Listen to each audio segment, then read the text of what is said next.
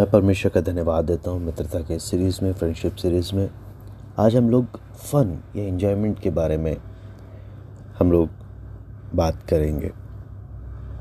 आपको लगता हो कि शायद एक अच्छा दोस्त बोलने का मतलब है कि बहुत ही गंभीर रहना चाहिए। ऐसा नहीं है। हँसी मज़ाक, खेल, ये भी एक अच्छी दोस्ती का एक बहुत इम्पोर्टेंट भाग है।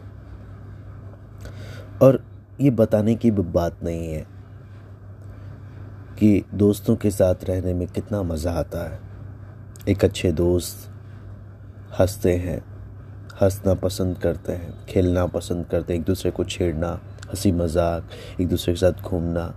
यहाँ तक कि हमारी जो पसंदीदा यादगारी भी होगी हमारे दोस्तों के साथ, जब हमने खूब मज़े किए थे, वो सब हमें याद रहते हैं। तो आप कैसे एक अच्छे दोस्त बन सकते हैं जो दूसरे दोस्त को एक मज़े में लेकर आए इंजॉय कराए? अगर आपका दोस्त कोई जोक मारता है और जहाँ आपको लगता है कि वो आपको छेड़ रहा है,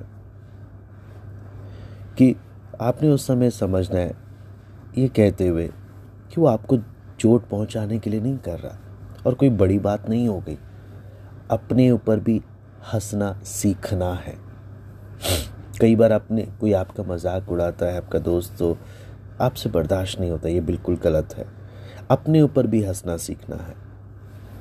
और दूसरी बात आती है क्रिएटिव बने, है ना? नए नए मज़े के न्यू आइडियाज़ है ना? अपने दोस्त के साथ शेयर कर सकते हैं, नए खेल बना सकते हैं, कोई मसीह मूवी देख सकते हैं, या कुछ ना कुछ खाने की चीज़ें मिलकर आप बना सकते हैं, कोई नाटक कर सकते हैं, जहाँ आप एक दूसरे के साथ इंजॉय करें। और यहाँ पर ज़रूरत होती है कि कोई सबसे पहले सलाह दे कि क्या करना चाहिए। फिर उसके बाद जब आप देखते हैं, मज़े में एक सबसे इंपॉर्टेंट बात आती है कि आप जल्दी ये सब करते हैं बिना ज़्यादा वक्त लगाए, है ना? आपको ज़्यादा प्लानिंग करने की ज़रूरत नहीं पड़ती और फिर आप इंजॉय करते हैं। लेकिन आपने ध्यान रखना है कि कई बार मज़े तो मज़ा तो बहुत आता है जब आप अपने दोस्तों को छेड़ते हैं। जब वो कुछ गलत काम करते हैं या उनसे कोई स्टूपिड काम, मूर्खता का काम हो जाता है, लेकिन ध्यान रखें कहीं हमारी बातें उन्हें चोट ना पहुंचाएँ।